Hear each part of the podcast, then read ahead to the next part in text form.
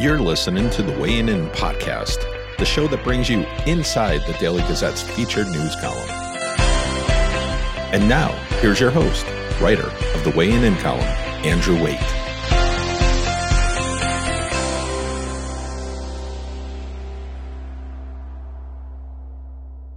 Thanks for listening to the Weighing In podcast. I'm Andrew Waite. So, more than a decade ago now, Darryl Mount, he was a 21 year old biracial kid. He was out late in downtown Saratoga Springs, and around 3 a.m., he allegedly smashed his girlfriend's head against a wall inside a bar, and that set off a police chase that ultimately ended with Mount lying face down in an alley with serious injuries to his head and face. He died nine months later, and the official cause was pneumonia, but questions have lingered ever since about what caused Mount's injuries.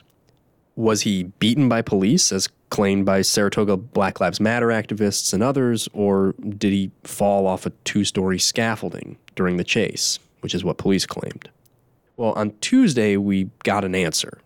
So, Mount's mother, Patty Jackson, she brought a wrongful death lawsuit against the city and its police department, and it alleged that police officers' negligence, battery, and excessive force caused the serious injuries. And on Tuesday, at the conclusion of a nearly two week trial played out before Judge Thomas Buchanan in Saratoga County Supreme Court in Ballston Spa, the jury they issued a verdict that sided completely with the city. And it took just a single afternoon of deliberations and they found no evidence of any wrongdoing on the part of the police. Now all along really for the last decade the mount case it's been a pivotal one for saratoga blm because it's the case that connected the spa city to a national movement. And after George Floyd was killed in 2020, this was the local example of police brutality that advocates have been holding up as proof that it happens here too. Now that the jury has ruled, and in a civil case no less, where the burden of proof is much lower, BLM's theory of the case that police brutality and then widespread spread cover up has taken place here, well, it's that theory has taken a serious hit. And as a result, I, I, think it's fair to wonder how Saratoga BLM will choose to move forward after this verdict. And I was there for closing arguments and for the reading of the verdict. And during the summation, uh, I was struck by what defense attorney John Asplund talked about which was argument versus facts. And he was saying, if you have the law, if you have the facts, you argue the law, you argue the facts. And if you don't have those things, you make an argument. And you make an argument based on a kind of emotional appeal. And with the jury coming back in favor of the city and the police department, it now makes you wonder how much of the Saratoga BLM cause has been based more in an argument rather than facts. And could this be an opportunity for them to change their messaging, change their advocacy approach going forward? Now, Asplund, after the verdict, he talked to reporters, and I was there, and he said that this could be an opportunity for collective healing. Let's listen. What do you think Saratoga Springs police can take away from this? Uh, I, I, think for the purposes of the police, um, maybe bring some closure to some of the animosity that's been going on in the community. You know, the protect and serve piece is something that's taken very seriously by the police in Saratoga. Hopefully, this verdict can help kind of heal some of the wounds that have developed over the years. So I hope he's right. I hope that it's an opportunity to kind of heal these wounds and, and maybe change the tenor of the dialogue but I think that's ultimately going to be up to Saratoga Black Lives Matter. And so I wrote a piece that was exploring what approach Saratoga BLM may take from here. Here's that piece.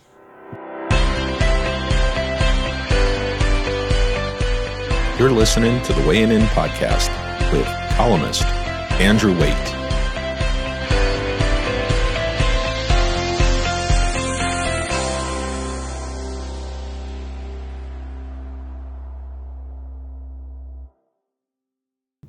For years, Saratoga Black Lives Matter has sought justice for Darryl Mount Jr.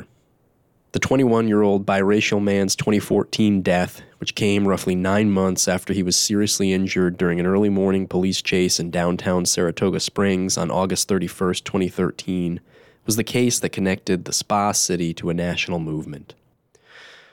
Mount's death, which Saratoga BLM purported to be a result of police brutality, was proof that the upstate city had grappled with George Floyd like devastation years before the Minneapolis man became a household name.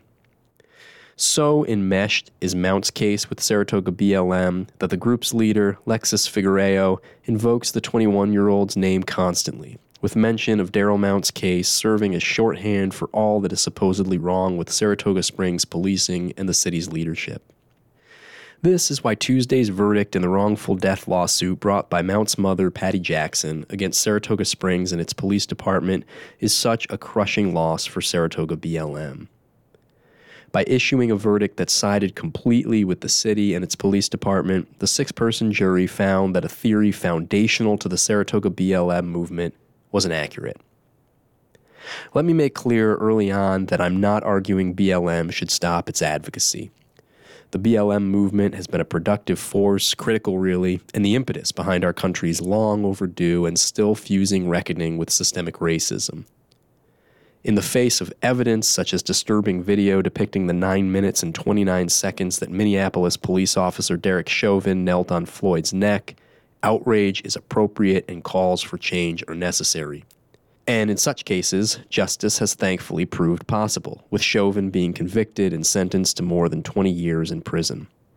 But hopefully, Tuesday's verdict in Saratoga County can prompt advocates to adjust their approach so that their work can continue to bring about meaningful reform rather than incessant conflict.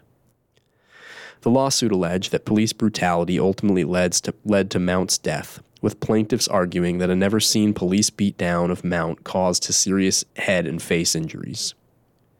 With no physical evidence, no video footage, or eyewitness accounts showing a beating, the jurors were left to determine which side's medical expert to believe. Did Mount fall from a two story high scaffolding, as the police department claimed, or was he beaten by police at the conclusion of an adrenaline infused chase that started with Mount allegedly hitting his girlfriend's head into a brick wall? After the verdict, John Asplund, defense attorney, told reporters at the end of the day there was no police beating, and the evidence demonstrated that um, unequivocally. The jury clearly agreed, issuing a unanimous ruling that found no negligence, battery, or excessive force after deliberating for only part of one afternoon. I was in attendance for Tuesday's proceedings in front of State Supreme Court Justice Thomas Buchanan, with Figuereo and other BLM advocates sitting behind me during closing arguments. During Asplund's summation, I was struck by his emphasis on facts versus argument. The defense attorney said in law school, they teach you if you have the law, you argue the law, and if you have the facts, you argue the facts. If you have neither, you make a big show of things, slamming your fist on the table in an emotional appeal. When you don't have facts, you've got to make an argument, Asplund said. After Tuesday's verdict, it's now evident that major Saratoga BLM talking points have been arguments rather than facts. In Saratoga BLM's theory, the Saratoga Springs Police Department is generally corrupt and racist, with nothing supposedly exemplifying this more than an alleged cover up following Mount's death. Such tellings are apocryphal, Certainly, there are flaws within the Saratoga Springs Police Department, and some of the sordid details of bad actors were recounted during the nearly two week trial, including officers who were disciplined for misconduct after getting in bar fights. But the verdict in the Mount case is a strike against Saratoga BLM's theory that bad actors pervade the entire police department. Instead of overstating the problems within the department and continuing to theorize about abuses not supported by evidence, BLM advocates would be more effective if they kept their focus on specific instances of wrongdoing backed by facts, while continuing to work with city leaders on ongoing reforms. It's unfortunate that after the jury's ruling, Saratoga BLM posted a message to social media that failed to embrace the verdict's validity essentially blaming a rigged judicial system that continues to protest those in power. The Post reads Despite the undeniable evidence of rotten and violent culture within the Saratoga Springs Police Department, the system has failed to bring about any semblance of accountability, despite mounting instances of harm to black people in our city. Advocates have pointed to the fact that the jury was entirely white, composed of people much older than Mount would be if he were still alive. While true, both sets of attorneys had a role in seating the jury through voir dire. Asplund addressed this issue after the verdict. I know there's going to be criticism about the makeup of the of the jury, that it's all white, older. What do you say to it? Listen, the, the jury gets selected by random process, right?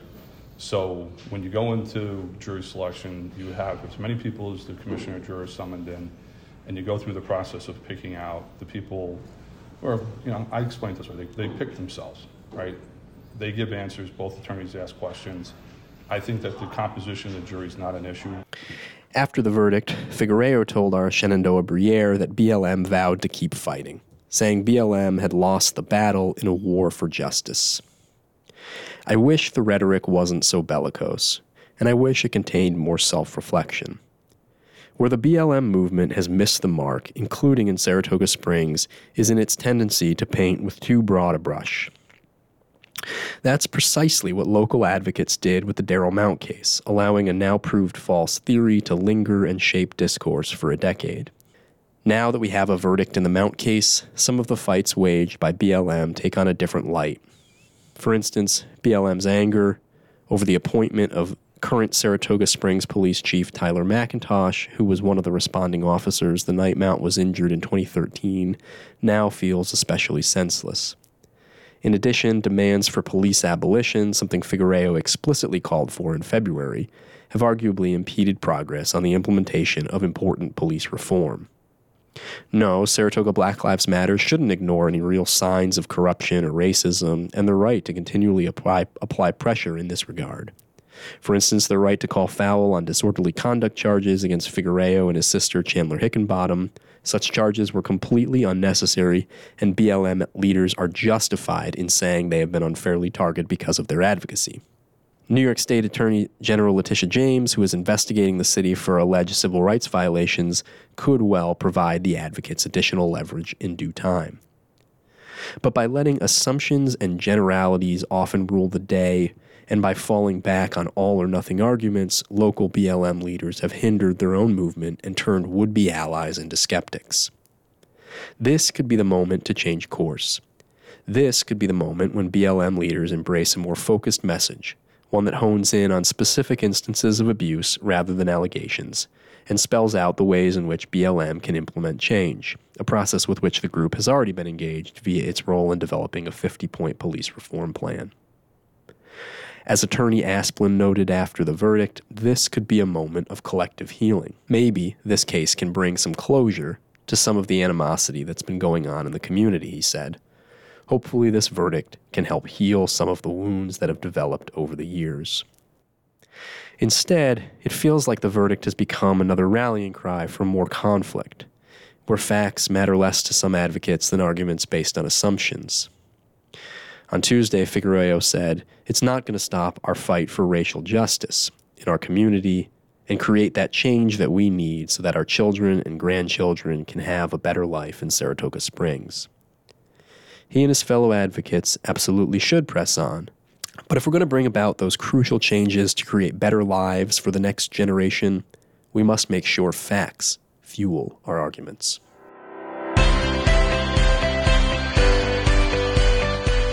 You're listening to the Weighing In podcast with columnist Andrew Waite.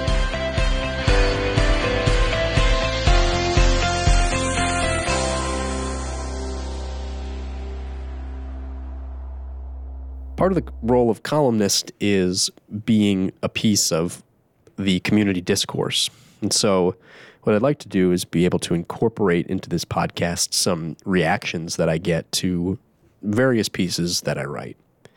And so, this, this Saratoga BLM piece has already been up and it's already been getting some reactions, and really, reactions span the entire spectrum of opinions.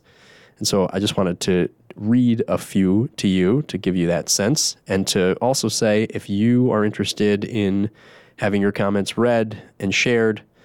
Please feel free to email me. I welcome all comments. I'm await at dailygazette.net, A W A I T E at dailygazette.net.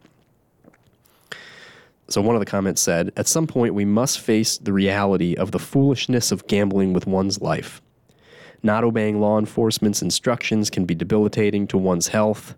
As a society, we should hold parents accountable for their failure to instruct their children on how to relate instructions from officers as of the law, not reward their parental failures. It's an interesting comment about the way city leaders have responded to some of the Saratoga BLM advocates. Uh, another reader uh, simply agreed with what what the column said and said exactly. Uh, on the flip side, some feedback that was in pretty strong disagreement. So it it talks about how just generally this person is upset with uh, what they perceive as my liberal views and say that I a column that I write shouldn't appear on the front page. And then it says he indicates today that the BLM movement should continue to pursue the Mount matter, which has been settled in court after two weeks by a trial by jury seriously, the Gazette needs to become more aware of its readers and of its readers' views and less concerned with dividing the country and local cities. After being a subscriber for many decades, I'm not I'm not much of a fan recently. Totally fair, though I would point out uh, that I don't actually argue they should continue to pursue the Mount matter, more that they should just continue on with their advocacy generally. But uh, thank you f- for writing. I appreciate all perspective, and I'm happy to share all perspective that comes in. So please don't be shy about sending in reactions. That's it for this edition of the Weighing In podcast. I'm Andrew Waite. Thanks to Jim Gilbert, who handles production, and thanks for listening. Take care.